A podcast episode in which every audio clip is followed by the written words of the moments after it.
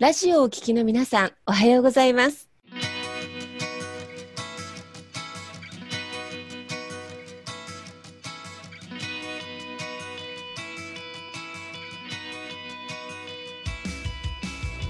FM 那覇より毎週日曜日9時30分からお届けしております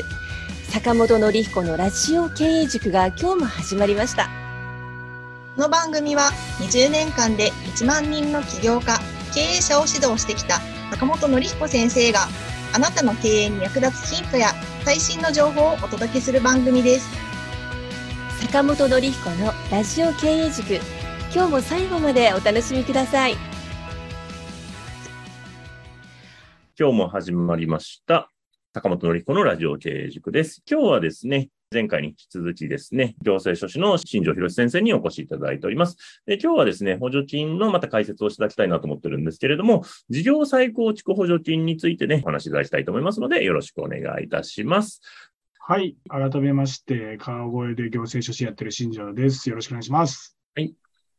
早速ですけれども、事業再構築補助金というものについてですね、お話しいただけたらなと思うんですけれども、よろしくお願いいたします。はい。承知いたしました。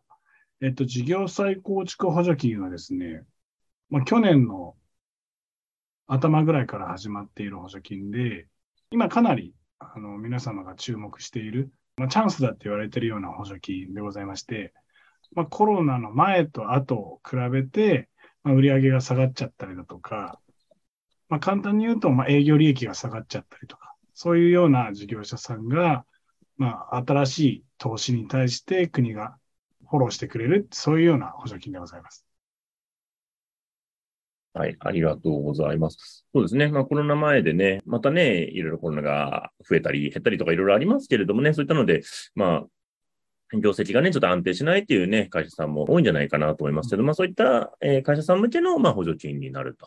いう形ですね。はい。ありがとうございます。で、まあ、ここに書いてるその前提というのをね、あの、どういう条件なのかというところをね、ちょっと、えーご説明いただけたらなと思うんですけれども。はい、かしこまりました。えっと、まあ、具体的には、まあ、コロナ前、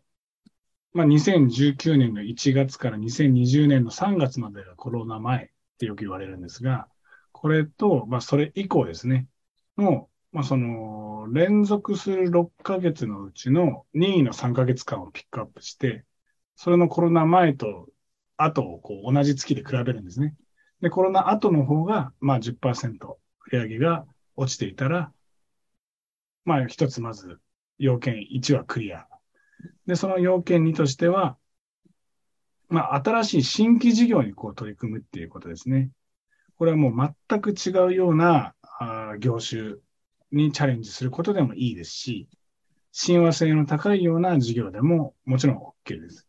なので、まあ、どっちにしろ新事業に取り組むっていうことですね。で、あとは、あの、この補助金に関しては、あの、やっぱ動く金額も、あの、大きいので、例えば、認定経営革新等支援機関っていうような、経済産業省から認められた機関と一緒に事業計画書を作ってくださいねっていうルールがあります。この3つが最低限の要件になります。はい。ありがとうございます。まあ、コロナ前とね、比べて、まあ、えー、10%落ちてる、1%以上落ちてる。で、あと、まあ、新規事業に取り組むというところと、あと、まあ、事業計画をね、まあ、しっかり作ってるという、まあ、これが、まあ、要件になるというところで、この要件はどうなんですかね？結構、皆さん、大変だったりする感じなんですかね？と僕が相談に乗ったうちの10人中9人ぐらいは要件満たしますね、やっぱり。はい、はい、はい、はい、はい。あ、そうなんですね。はい。あもう、この名前と比べてちょっと業績落ちてるなとかっていう方は、まあ、新規事業で、まあ、事業計画はね、まあ、作っていけばいいでしょうから、うんはい。まあ、新たなことにちょっとチャレンジしたいということであれば、もうすごく検討には土台に乗ってくるという形ですかね。乗ってくると思いますね。はい。ありがとうございます。で、これのまあ、そのね、補助額と補助率についてね、ちょっと教えていただきたいんですけれども、はい、かしこまりました。えっと、従業員規模によって、まあ、補助額が違ってきましてですね、例えば20名以下の場合ですと上限2000万円。21人から50名ですと、あの上限が4000万円。で51から100人ですと、100人以上ですと、まあ6000万円と。結構大きい金額の補助金となっております。で、補助率が3分の2ですね。うんなので一番その20名以下のところに合わせてご説明すると、3000万以上の見積もりに対して2000万円が戻ってくるような、そういうような補助金だって考えてもらって大丈夫です。はい、ありがとうございます。で、実際どういうものが補助の対象になるんでしょうか？はい。これはですね、あの、やっぱメインの投資とサブの投資って大きく分かれられるんですけども、やっぱ新規事業を行うっていうのが、この補助金のあの趣旨なので、新事業を行うための設備投資だったりとか、あと新事業を行うための、その、まあ、建物費っていうんですかね。まあ、改装費だったりとか、内装費、外装費ですね。そういったものがメインの投資になってます。システム構築費とかもメインの投資として OK です。の新事業を、まあ、サブ的に PR するために、まあ、広告するために、例えば広告費用だったりとか、プロモーション費用だったりとか、そういったものがサブの費用として、あの、対象になったりとかします。そうすると、じゃあもう本当新しく、まあ、建物の費用とかだとね、結構建築、要は新しい店舗出すとかっていうところですかね。おっしゃる通りですね。はい。はい。ね、そういうね、店舗とか、あと私の知り合いでもね、やってましたけど、なんかその方なんかグランピングの施設、なんかホテル、あー宿泊のね、施設を作るみたいなんでね。もう、そうですね。そのキーワード聞いただけでなんか、採択されそうだなって感じです。うん、そうですね。なんかそういう、まあ、いわゆる建物に関わる費用と。で、あと、まあ、システムは結構あれですかね。新しくシステム開発をするみたいな、そんな感じなんですかね。おっしゃる通りですね。はい、うんそうです。あの、要は、趣旨がやっぱコロナで、あの、売り上げが下がっちゃった人をフォローするっていうような趣旨ももちろんあるんですけど、やっぱそのポストコロナ、ウィズコロナ時代に、あの、なんかあった事業をこうしてほしいっていうような思いもあったりとかして、そういうことに関連したシステムの構築とかだったら、やっぱりあの、補助金採択されやすいですね。はい、そうですね。まあそういったもので、でも結構ね、20名以下の会社さんでもね、2000万まで最大補助が出るということで、結構大きなね、費用が出るという形だと思いますんでね。はい、おっしゃる通りです。結構ね、これチャレンジしがいのある補助金なのかなっていうところですかね。そうですね。まあ、あの補助金って、ただやっぱりあの優秀な事業計画書しか採択されないので、うんこれあの実際事業再構築補助金は、あの、採択率があの40%いってないですね。30、30後半パーセンテージはい。が採択率にはなってますが、あの、これ採択させるにはコツがあって、はい今、あの、一般論で僕事業再構築補助金喋ってるんですけど、うん例えば事業者様の、その、まあ、決算の状況だったりだとか、月次の、あの、売上第一話だったりとか、損益計算書とかを月次で拝見させてもらうと、これ、例外的にもっと、あの、別の枠ですね。金額、もらえる金額は500万とか1000万とかに落ちちゃうけども、採択率がもう7割ぐらいある枠とかも別であったりとかして、そういったものにも、あの、チャレンジできる方はいらっしゃる。僕のお客さんだと、この別の特別枠満たす人が、さっき10人相談受けたうちの5、6人はでもその別の特別枠満たすので、うんこれ確実に何か、あの、まあ、でかい、大きい金額を、あの、採択されるっていうよりかは、そういう、ちょっと少なくなってでも採択されることが、あの、メインだよっていう方は、そういうような枠もおすすめですって感じです。それは事業再構築補助金とはまた別なんですか？の枠であるんですよ。事業あ再構築補助金って、はい、くくりがあって、回復再生応援枠ってのがあったりとか、はいあの、この10%どこしじゃなくて、例えば30%以上売り上げが落ちてるよ。で、うんこれがあの、さっきあの、連続する6ヶ月のうちの任意の3ヶ月の合計数値って僕言ったと思うんですけど、この回復再生応援枠は、その要件を満たすことに加えて、どっか一月ですね。どっか一月30%売り上げが落ちてれば、満たします。うん。っていうのが回復再生枠。これの場合だと、あの、5名以下の従業員の方ですと、えっと、チャレンジできる金額が500万円。はいはい。なので、で、補助率が上がるんですよ、4分の3。うん。なので、あ667万円以上の見積もりに対して500万円が、あの、返ってくると。うんそういうような、あの、補助金で採択率が、あの、比較的高い枠。こはいれが回復再生応援枠ですね。はいはい。でもあくまでそれも新規事業に対してっていう形になる。おっしゃる通りです。あの、今のその、30%、10%とかのそういう要件以外のところに関してのルールはほぼ一緒ですね。一緒という形ですかね。はい。で、まあね、新しい事業をね、あの、ちょっとチャレンジしたいとかっていうね、既存の、まあ、えー、事業者さんとか経営者さんの中でね、えー、新しいのにチャレンジしたい方は活用を考えてみると非常にいいというところですかね。いいと思いますね。一個、あの、もう一個追加でお伝えしたいことは、今回の募集から、緊急対策枠、括弧、原油物価高騰枠っていうのが出てですね。はい。なので、あの、昨今のこの原油物価高騰の煽りを受けて、あの、売上ないし利益が減少している事業者さんが、この事業再構築補助金のこの枠内で、5名以下の事業者さんでも1000万までチャレンジできますね。うん。で、補助率も4分の3で高いので、はい。だいたい1400万前後の投資に対して1000万円が返ってくる。で、おそらく採択率が高いと予想されている枠です。うん。これも狙い目の枠ですね。そうですね。結構そういうね、まあ今のね、物価高騰とかね、あるので、まあそこに対して、そうか、でもあの、既存事業じゃなくて新規事業じゃないといけないっていうところがちょっとミソですよね。ですね。あの、そこがミソです。ただ、既存事業、だその新事業と既存事業の定義って実はあんまり定まってなくてですね、実は。うんうんうん、なので、既存事業、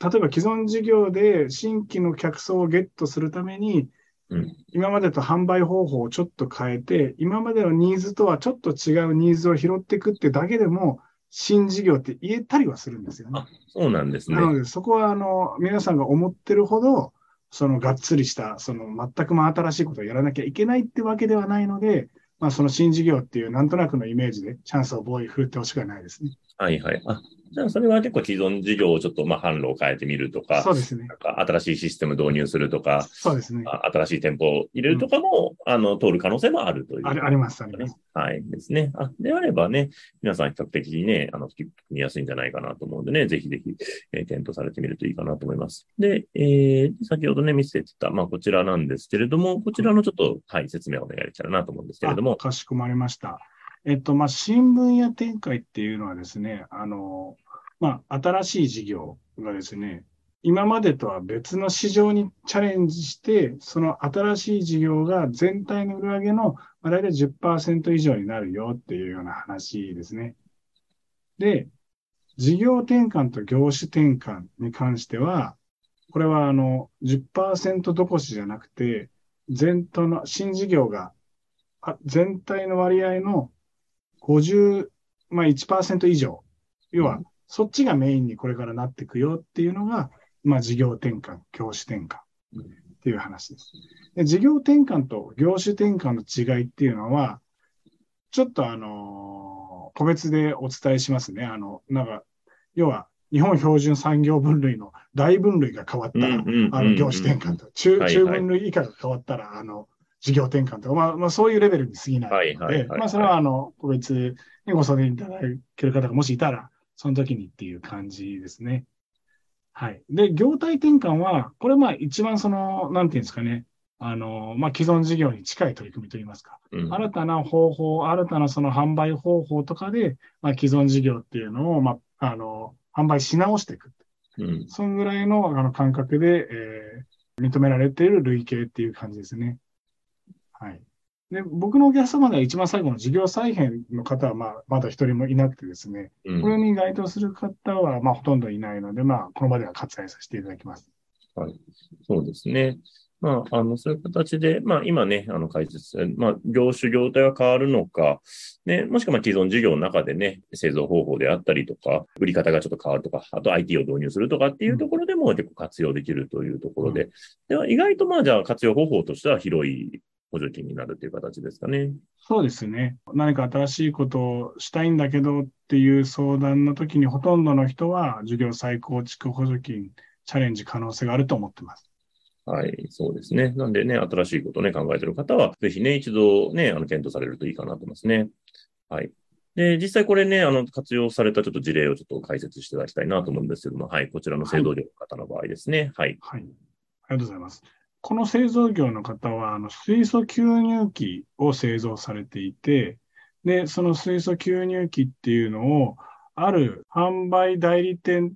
のようなところに、まあ、それを下ろしてですね、その販売代理店っていうところが、まあ、いろんな例えば生体院だったりとか、そういうようなところにこう、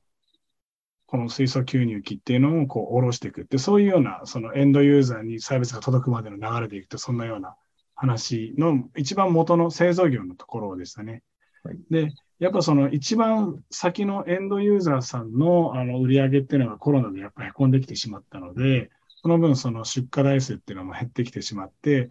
ていうようなところがまあ悩みでした。っていうところがもう直接自分たちで、その自分たちで作った水素吸入器っていうのを、まあ、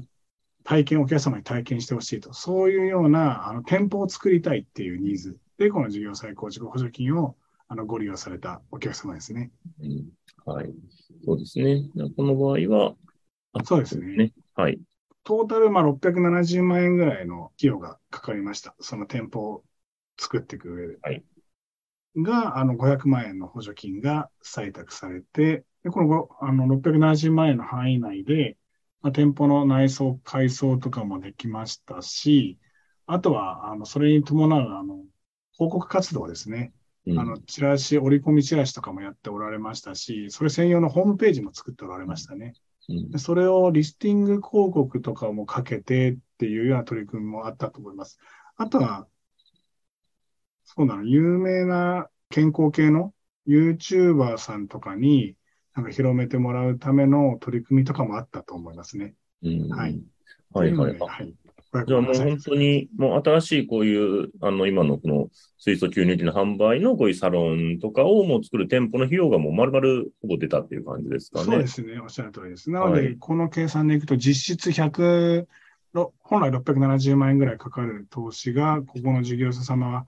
実質170万円ぐらいの負担で済んだって感じですね。はい。ね、これはね、あの、かなり店舗ね、そういう新規の店舗とか出される方にとっては大きいですよね、これが通る。大きいと思います。ねはい。あとはまあ、不動産の、まあ、賃体の、まあね、費用はちょっと別途かかります。かかるでしょうけれども。そうですね。ねうん。でもそれ以外のね、内装費も出て、あと宣伝広告費とか、ホームページ代とかもね、全部出てるっていうのはすごく大きいなっていう感じですよね。大きいですね。まあ、この事業者様は製造業だったので、はい。ご自身の作っている水素吸入器をこの店舗で活用したいって話だったので、うん、設備は対象にはならなかったんですよ。自分で作ってるので。ああ、はいはいはい、はい。まあ本来だったら、あの設備の費用もさらに対象になりますよね。こ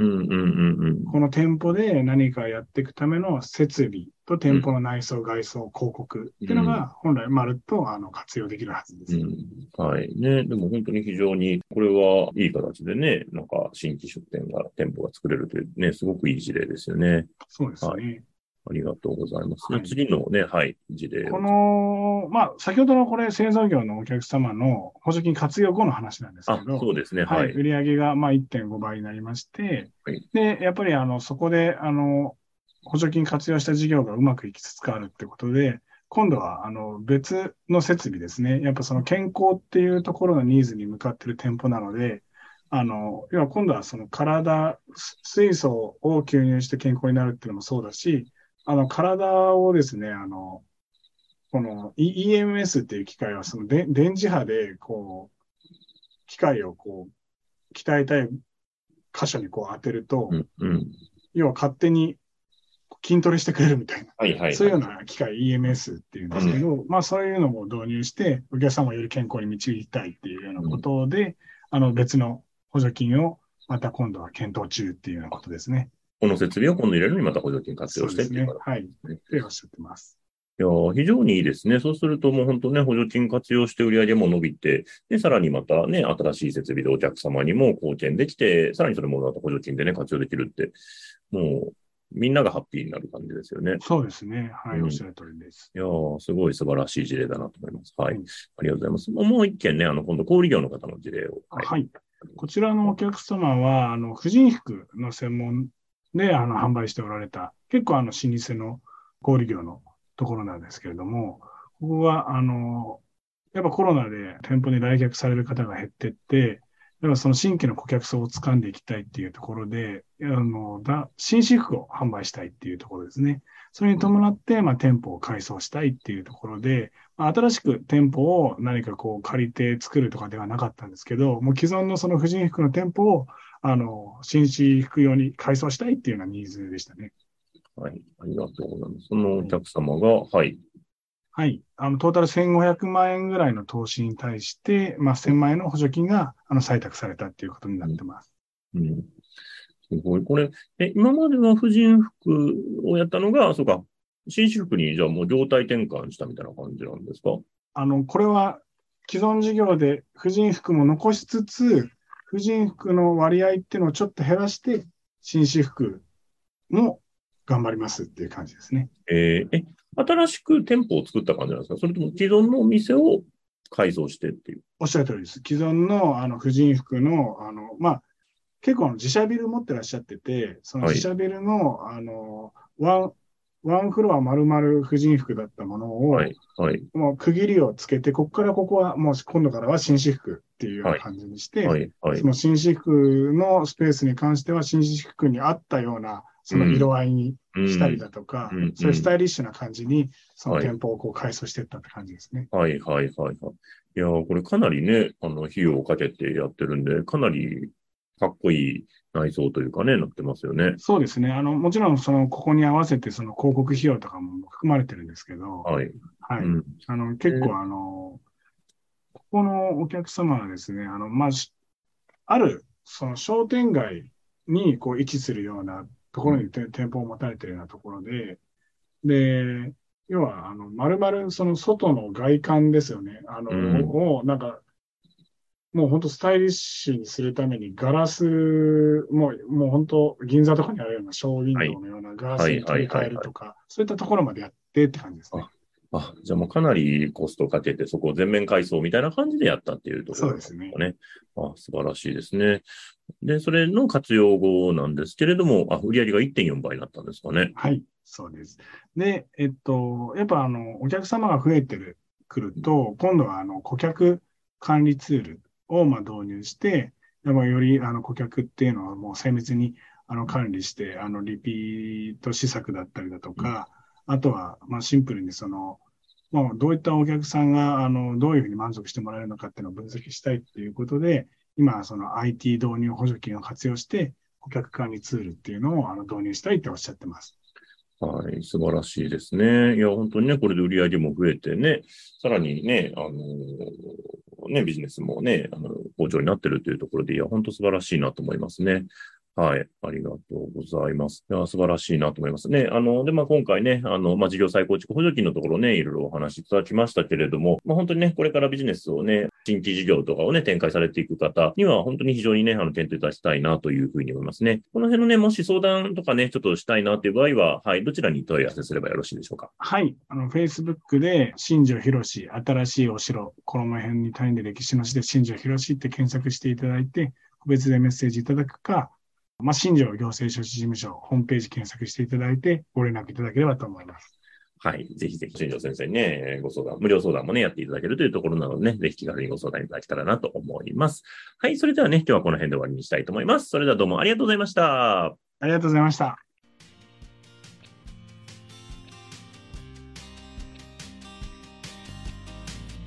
この番組では、企業や経営についてのご質問を募集しております。こんなことで悩んでいます。